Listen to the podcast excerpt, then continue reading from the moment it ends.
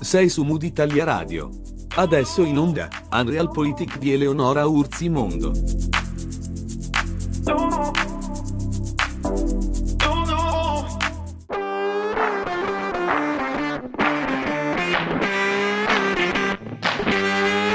Referendum, gerundivo del verbo latino refero, riporto, riferisco, dalla locuzione ad referendum, convocazione per riferire.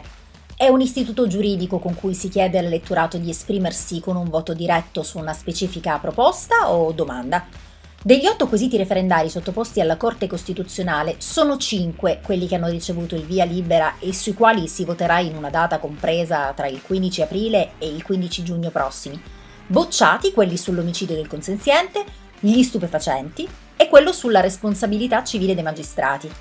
La consulta ha dato l'ok a 5 quesiti in materia di giustizia. Ne parleremo questa settimana su Mood Italia Radio all'interno di un nuovo appuntamento con Unrealpolitik, il podcast dedicato all'approfondimento sui temi di politica e attualità che interessano il nostro presente e il domani, guardando tutto da diverse angolazioni, senza preconcetti, non senza senso critico e con quel pizzico di spirito polemico che non guasta e che sicuramente ci contraddistingue.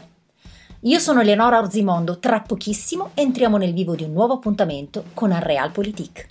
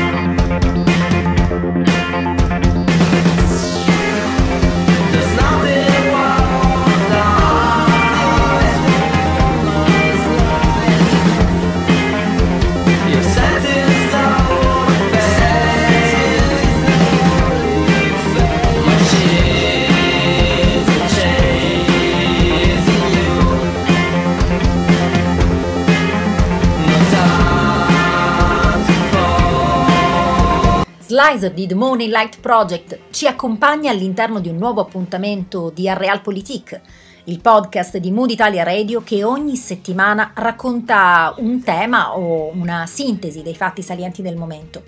Io sono Eleonora Orzimondo e nella prossima mezz'ora circa ci occuperemo di referendum abrogativi perché è un tema assolutamente di pienissima attualità in questi giorni. Uh, il referendum abrogativo è uno strumento di democrazia diretta previsto dall'articolo 75 della Costituzione italiana e che serve per eliminare leggi o decreti legge in modo totale o parziale attraverso una consultazione della popolazione. Questo tipo di referendum non può ovviamente essere proposto su ogni tipo di legge, ma è la Costituzione stessa a dettarne le modalità di applicazione e le regole. Prima di tutto è importante sapere che la Costituzione prevede tre tipi di referendum, abrogativo, costituzionale e consultivo, ognuno ovviamente ha le proprie caratteristiche, ma in questo momento ci focalizzeremo proprio sul referendum abrogativo in primis, perché si tratta di uh, una petizione popolare, ecco, con la quale si chiede de- l'abrogazione di una legge o di un decreto in modo totale o parziale, come abbiamo già detto. Può essere richiesto da 500.000 cittadini aventi compiuta la maggiore età oppure da 5 consigli regionali e dopo aver raggiunto questi requisiti e dopo aver verificato la costituzionalità del referendum, la popolazione viene chiamata a votare per esprimere la sua opinione in merito alla cessazione o meno degli effetti di una legge o di un decreto. Il referendum abrogativo, come abbiamo accennato, non è però applicabile a tutte le leggi, ma soprattutto affinché sia valido devono votare almeno il 50% più uno degli aventi diritto al voto per raggiungere il cosiddetto quorum. Inoltre le leggi su cui non ha efficacia il referendum abrogativo eh, sono ad esempio la legge elettorale, insieme ad altre leggi considerate costituzionalmente necessarie, oltre a leggi tributarie di bilancio, leggi di autorizzazione a ratificare i trattati internazionali, di amnistia e di indulto, leggi costituzionalmente obbligatorie, leggi ordinarie a contenuto costituzionalmente vincolato, gli atti legislativi dotati di una forza passiva peculiare. In generale, quindi, non sono abrogabili con il referendum tutte le leggi gerarchicamente superiori alle leggi ordinarie. Per queste è richiesta l'abrogazione in Parlamento. La validità è raggiunta con il quorum, cioè quando vanno a votare ed esprimono correttamente il loro voto la maggioranza dei cittadini di maggiore età e quindi aventi diritto. Il referendum abrogativo deve seguire un procedimento molto preciso prima di arrivare al voto. Come prima cosa deve ottenere il giudizio positivo dalla Corte Costituzionale che dovrà verificare che il referendum non sia relativo ad una delle leggi per le quali non è applicabile. Quali sono le caratteristiche della legge per la quale è richiesta l'abrogazione? La domanda sia posta agli elettori in modo chiaro, ben comprensibile e non possa suscitare incomprensione o dubbi. Il giudizio finale è pubblicato sulla Gazzetta Ufficiale, se positivo si può procedere con le votazioni, se negativo invece sarà respinto. Ogni referendum abrogativo può svolgersi solamente in un periodo che va dal 15 aprile al 15 giugno. In seguito al voto i risultati che diventeranno quindi norma di risulta diventeranno atti aventi forza di legge. Il Parlamento diventa quindi vincolato all'esito dell'abrogazione. L'articolo 38 inoltre determina che se una legge o un decreto sono stati oggetto di referendum abrogativo e hanno ottenuto esito negativo, non potranno essere di nuovo oggetto di una consultazione per i cinque anni successivi. Ma in caso di mancato raggiungimento del quorum, invece, non si applica questo principio perché non equivale a un risultato negativo dell'abrogazione, semplicemente non si è arrivati alla maggioranza degli aventi diritto al voto che ha potuto o voluto esprimere la propria posizione. Bisogna precisare però che oltre a quell'abrogativo, come accennavamo già prima, la Costituzione prevede altri tipi di referendum, cioè quello costituzionale e quello consultivo. Il referendum costituzionale è previsto dall'articolo 138 e prevede modifiche alla Costituzione stessa, ma queste modifiche sono già state definite e approvate in Parlamento. Questo significa che i cittadini potranno esprimere la loro opinione accettandole o meno. L'altro tipo di referendum invece, quello consultivo, viene adottato nel caso in cui si debbano fondere più regioni eh, in un'unica macro regione, eh, di crearne delle nuove oppure offrire la possibilità ai comuni e alle province di diventare autonomi dalle proprie regioni aggregandosi ad altre. Andiamo ai fatti specifici, quelli di pressante attualità, quelle di cui si parla in questi giorni, perché a inizio giugno il Partito Radicale e la Lega di Matteo Salvini hanno depositato in Corte di Cassazione sei quesiti referendari che riguardano il settore della giustizia e hanno annunciato che dalla prima settimana di luglio e fino alla fine di agosto sarebbero iniziate le raccolte firme. I referendum sono stati proposti in un momento particolare, proprio mentre il Parlamento stava lavorando a una riforma strutturale della giustizia, che è uno degli impegni che l'Italia si è presa con l'Unione Europea per ottenere i circa 200 miliardi di euro di finanziamenti del Recovery Fund i quesiti depositati dalle Lega Radicali, come abbiamo detto, sono sei. Un ampio e dettagliato articolo comparso su Il Post racconta quello che potremmo definire un po' la sintesi di questi contenuti, eh, dei quesiti punto per punto. Il primo riguarda la responsabilità civile dei magistrati. Oggi la legge prevede che un cittadino danneggiato da una sentenza possa rivalersi contro lo Stato, ma non chiamare in causa direttamente il magistrato. Il quesito chiede la modifica di questa norma prevedendo che il cittadino possa chiedere il risarcimento dei danni direttamente a un magistrato. Il secondo referendum interviene sulla separazione delle carriere, questione di cui tra l'altro si è occupata anche la commissione ministeriale di esperti nominata dalla ministra della giustizia Marta Cartabia. Sulla separazione delle carriere la Commissione aveva già proposto di limitare a due e non più a quattro le volte in cui si può realizzare il passaggio dalla funzione di pubblico ministero, che è il magistrato che in un processo rappresenta l'accusa, alla funzione di giudice, che è invece chiamato a giudicare ed è dunque super partes, o mm, viceversa, insomma. Il quesito del referendum è più restrittivo rispetto alla proposta della commissione ministeriale e prevede di separare nettamente le funzioni di magistrato requirente, quindi il pubblico ministero, e magistrato giudicante, quindi il giudice. Se approvato, a inizio carriera il magistrato dovrà scegliere o per la funzione giudicante o per quella requirente, senza più avere la possibilità di passare dall'una all'altra. Va detto che l'11 febbraio scorso è stata approvata dal Consiglio dei Ministri la riforma del CSM e dell'ordinamento giudiziario con le norme sullo stop alle porte girevoli. Revolving doors o qualcuno le chiama sliding doors, è la stessa identica cosa, ma insomma questo è il principio. Il pacchetto è stato messo a punto dalla ministra Marta Cartabia, come abbiamo detto, e, e mm, c'è stata grande condivisione, lo commenta eh, tra l'altro proprio così il Premier Mario Draghi in conferenza stampa, eh, grande delimitazione delle aree con differenze di vedute e impegno ad adoperarsi con i capigruppo per avere priorità assoluta in Parlamento entro eh, l'elezione del nuovo CSM. Queste le parole del del um, capo del governo um, per l'appunto uh, rivolte alla stampa dopo il Consiglio dei Ministri che ha evidenziato la necessità di un pieno coinvolgimento delle forze politiche, di qui la decisione di non porre la questione di fiducia, quindi di aprire a un ampio dibattito. È un provvedimento di portata tale che necessita questa apertura, ha concluso Draghi, aggiungendo che c'è stato l'impegno di tutti i ministri a sostenere con i propri partiti questa riforma. Per i magistrati eletti non si transige sul ritorno indietro, la bozza della riforma del CSM e dell'ordinamento giudiziario sul tavolo del Consiglio dei Ministri prevede infatti che i magistrati che hanno ricoperto cariche elettive di qualunque tipo o incarichi di governo, da parlamentare nazionale ed europeo, consigliere e presidente di giunta regionale a consigliere comunale e sindaco, al termine del mandato non possono più tornare a svolgere alcuna funzione giurisdizionale. Queste le parole del Presidente del Consiglio dopo eh, la conferenza stampa. E a proposito di questa riforma, quindi niente toga per tre anni dopo incarichi di governo, voto avvocati su professionalità dei giudici e per elezione CSM sistema misto e niente liste. La riforma del CSM è uno dei pilastri della riforma della giustizia che ha già modificato il processo penale civile e che l'Italia si è impegnata ad approvare quindi per ottenere i fondi dall'Unione Europea, i fondi del recovery. Una riforma sollecitata da tempo anche per combattere il potere delle cosiddette correnti politiche all'interno della magistratura, specie dopo gli scandali degli ultimi anni, si legga Palamara e Co eh, commento de, di Giulia Bongiorno, ex ministro in quota Lega, uh, vera riforma grazie ai referendum. Quanto approvato dal Consiglio dei Ministri in materia di riforma della giustizia è solo un punto di partenza. Il testo dovrà essere migliorato in Parlamento, così come assicurato dal Premier Draghi, ma un cambiamento radicale sarà possibile solo grazie ai referendum, così ha commentato la senatrice che è responsabile del Dipartimento Giustizia della Lega.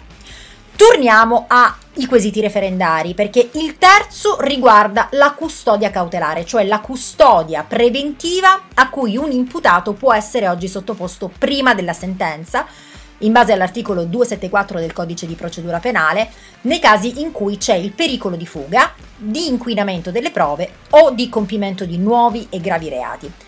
Il quesito referendario interviene su questi specifici casi limitando il carcere preventivo alla terza ipotesi di pericolo, quindi soltanto ai reati gravi.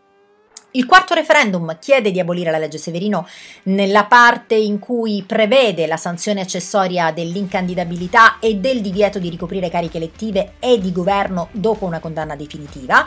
Qui Lega e Radicali vogliono superare gli automatismi della legge e lasciare ai giudici la libertà di decidere caso per caso se applicare o no l'interdizione dai pubblici uffici.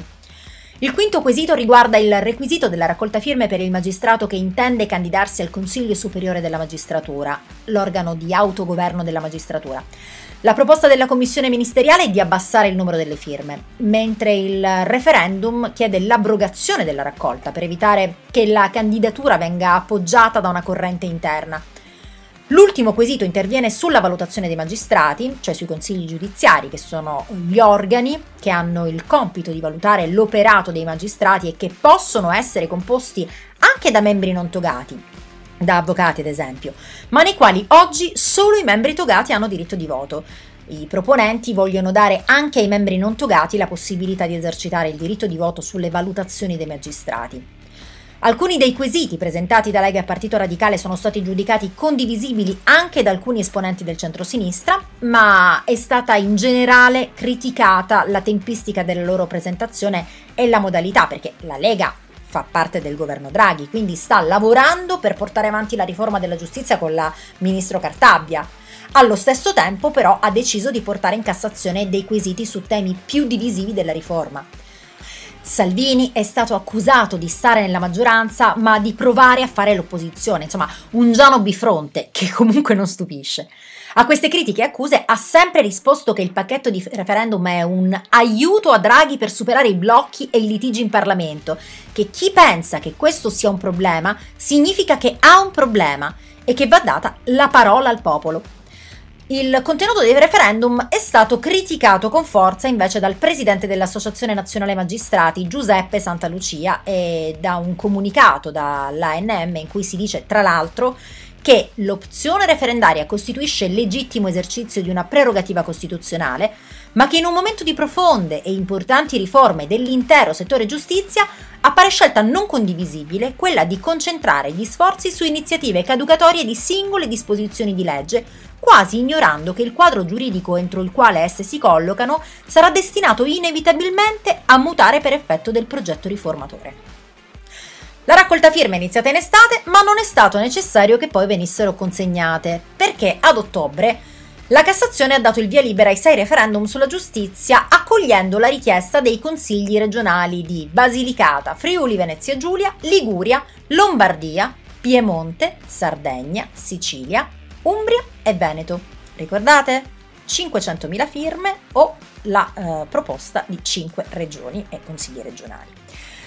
La decisione anticipa e di fatto rende quindi ininfluente il deposito delle firme certificate che il Carroccio e il Partito Radicale hanno raccolto nei mesi scorsi, secondo quanto riferito dalla Lega sarebbero tra le 700.000 e le 750, 775 scusate, mila a seconda del quesito, le sottoscrizioni con 18.000 adesioni elettroniche. Una adesione bipartisan. Arriviamo ai giorni nostri, nel senso proprio della settimana appena trascorsa, perché qualche giorno fa arriva la decisione della consulta. Cosa è successo? Ha dichiarato ammissibili alcuni quesiti in tema di giustizia, come ci siamo detti, per i quali si voterà in primavera, respinti invece quelli sulla responsabilità civile dei magistrati e sulla depenalizzazione degli stupefacenti e dell'omicidio del consenziente. Sui cinque referendum dichiarati ammissibili dalla Corte Costituzionale, su sei relativi alla giustizia, si voterà in una domenica tra aprile e giugno, come abbiamo detto.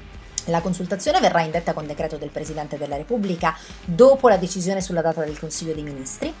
Tuttavia, se prima del giorno in cui è previsto lo svolgimento del referendum il Parlamento abroga le norme oggetto della consultazione, ovviamente l'Ufficio centrale per il referendum dichiarerà che le operazioni relative non avranno più corso. A questo punto bisogna attendere le sentenze relative a ciascuno dei quesiti dichiarati ammissibili. Una volta che saranno note nel dettaglio le motivazioni che hanno portato alla decisione dei giudici, verrà data d'ufficio comunicazione delle sentenze al Presidente della Repubblica e ai Presidenti di Camera e Senato e sarà il Capo dello Stato, su deliberazione del Consiglio dei Ministri, a indire con decreto il referendum. Quindi abbiamo detto, originariamente i quesiti referendari proposti da Lega e da Radicali sulla giustizia erano sei, ne sono stati dichiarati ammissibili cinque rispetto alla giustizia. Ne restano fuori uno sulla giustizia e altri due, quello sulla cannabis e sull'omicidio assistito. È stato dichiarato inammissibile il quesito sulla responsabilità civile diretta dei magistrati. Come funziona? Oggi la responsabilità è indiretta, quindi lo Stato risarcisce il cittadino che ha subito un danno ingiusto e poi può rivalersi sul magistrato che ha sbagliato. È stato dichiarato inammissibile anche il quesito sulla depenalizzazione degli stupefacenti, il referendum non era sulla cannabis, ma sulle sostanze stupefacenti. Si faceva riferimento a sostanze che includono papavero, coca, le cosiddette droghe pesanti. E questo era sufficiente a farci violare obblighi internazionali, ha detto il presidente della consulta Giuliano Amato. Stop anche al quesito sull'eutanasia, che chiedeva di depenalizzare l'omicidio del consenziente. Il referendum non era sull'eutanasia, ma sull'omicidio del consenziente, ha detto Amato. L'omicidio del consenziente sarebbe stato lecito in casi ben più numerosi e diversi da quelli dell'eutanasia. Ma perché i referendum su eutanasia e cannabis sono stati bocciati?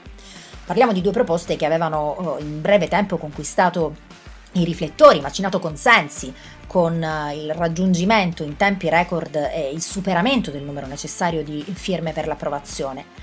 È inammissibile il referendum che prevedeva eh, la depenalizzazione della coltivazione della cannabis sulla base di un vizio di forma che avrebbe potuto aprire la strada ad altre tipologie di traffici di sostanze stupefacenti, secondo la consulta.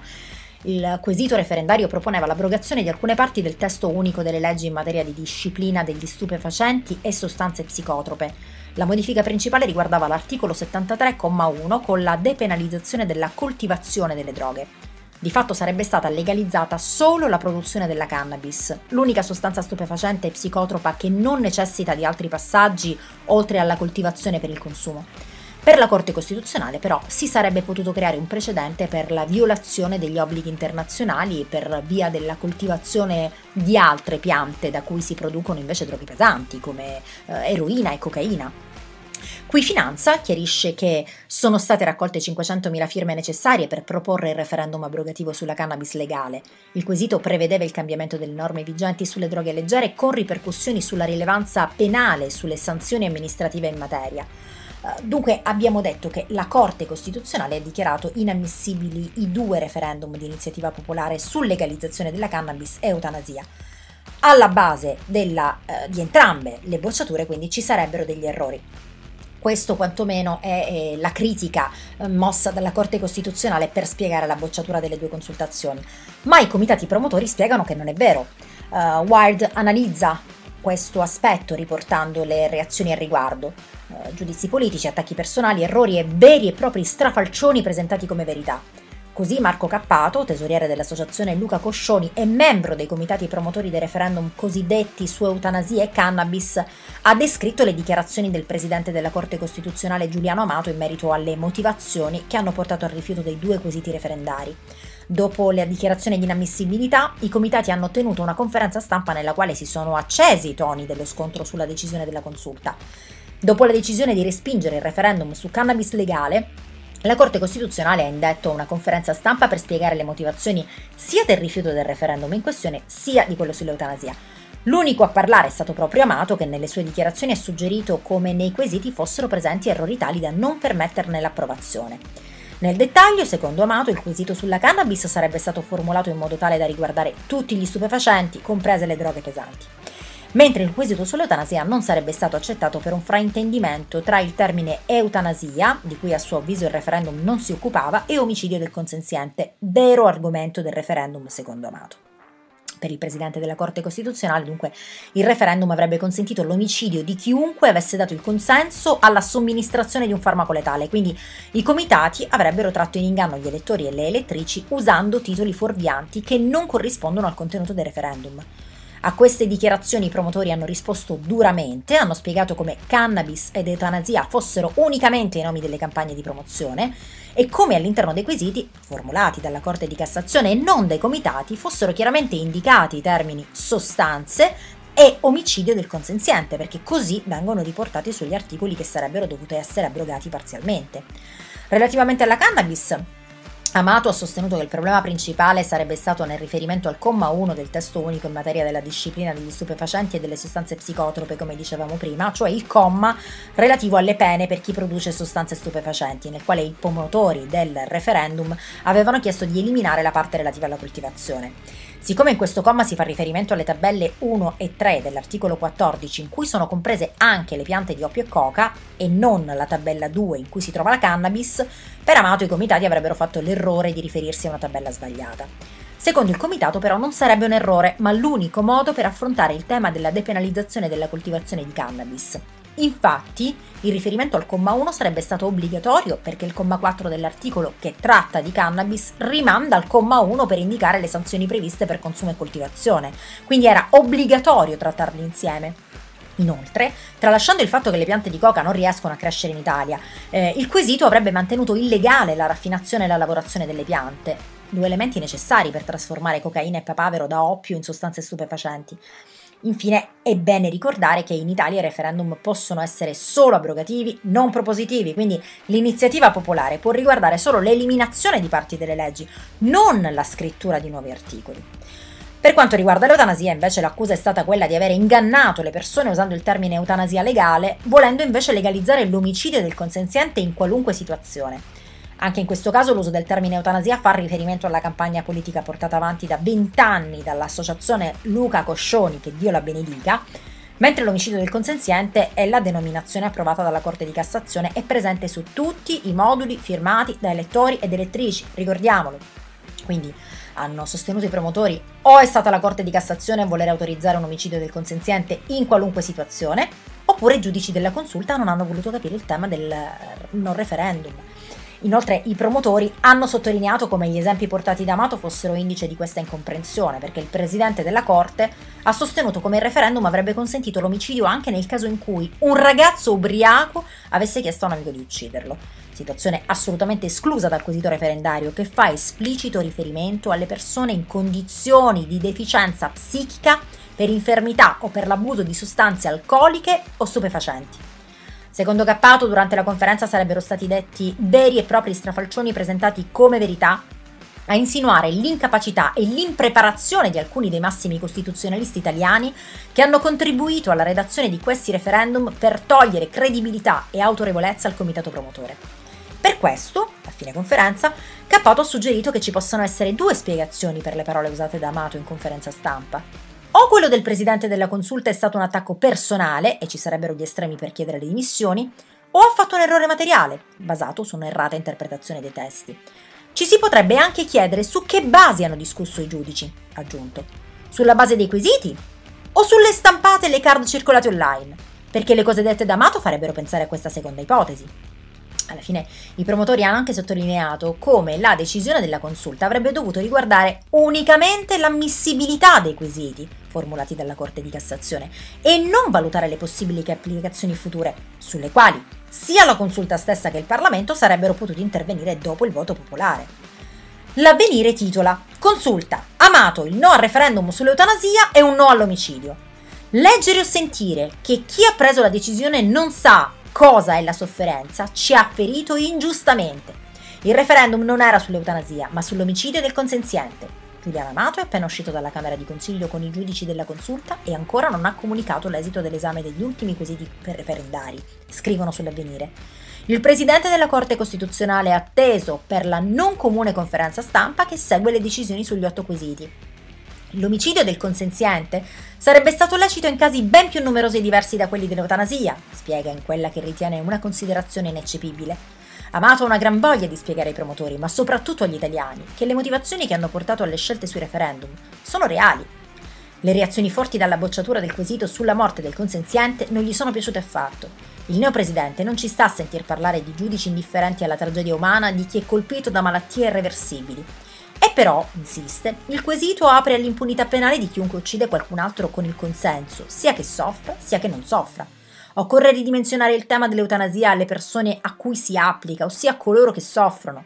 Noi non potevamo farlo sulla base del quesito referendario, con altri strumenti però può farlo il Parlamento. E qui sta uno dei punti cardine che il presidente della consulta sottolinea meticolosamente, ovvero il ruolo delle Camere. Sarà che è troppo occupato dalle questioni economiche, ma forse il Parlamento non dedica abbastanza tempo a cercare di trovare la soluzione sui conflitti valoriali. Ma, continua il dottor Sottile, è fondamentale che il Parlamento capiscano che se questi temi escono dal loro ordine del giorno possono alimentare dissensi corrosivi per la coesione sociale.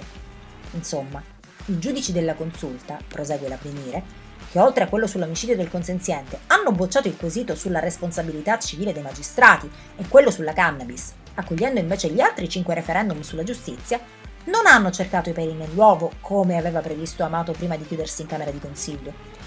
In alcuni casi l'orientamento è stato unanime, in altri prevalente, ma nessuno ha mai chiesto di votare.